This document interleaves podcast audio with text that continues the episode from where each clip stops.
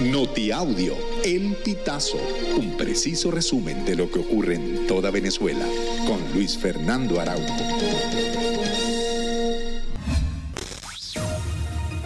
Amigos, bienvenidos a una nueva emisión del Notiaudio El Pitazo. A continuación, las informaciones más destacadas. La delegación venezolana, encabezada por la vicepresidenta de Nicolás Maduro, Delcy Rodríguez, se presentó en la audiencia de la Corte Internacional de Justicia.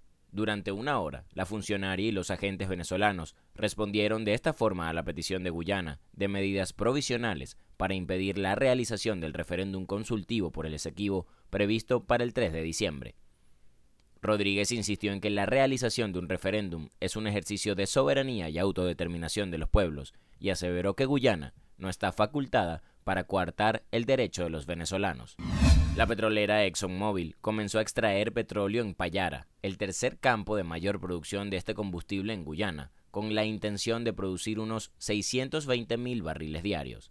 Específicamente, la unidad flotante de producción, almacenamiento y descarga Prosperity será la encargada de producir inicialmente 220 mil barriles de petróleo diarios durante la primera mitad de 2024 de acuerdo con ExxonMobil, los 620.000 barriles de petróleo que esperan producir a diario será la tercera mayor cifra que registrarán, con el objetivo de llegar a 1.200.000 barriles en 2027.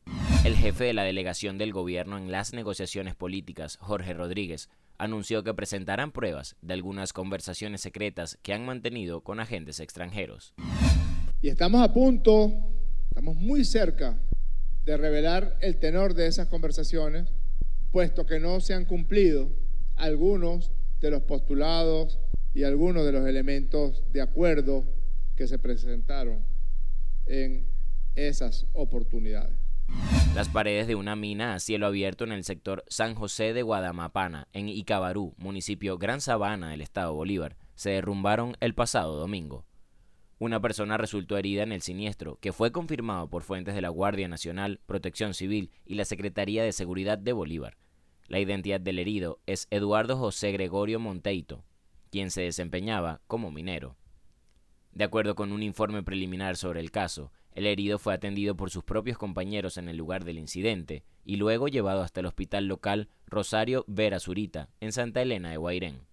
La Vinotinto y México empataron este miércoles en el segundo partido de la primera fase del Grupo F en el Mundial Sub-17. La selección venezolana no supo conservar su ventaja porque a partir del minuto 39 jugó con un futbolista menos por expulsión de Giovanni Sequera. Sin embargo, el conjunto nacional consiguió llegar al empate gracias a un penal en el minuto 83.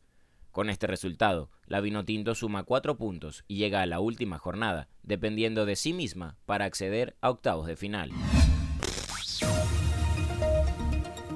Amigos, y hasta acá llegamos con esta emisión del Notiaudio El Pitazo.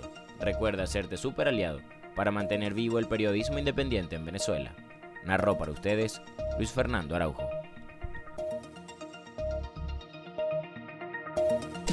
Estas informaciones puedes ampliarlas en nuestra página web elpitazo.net.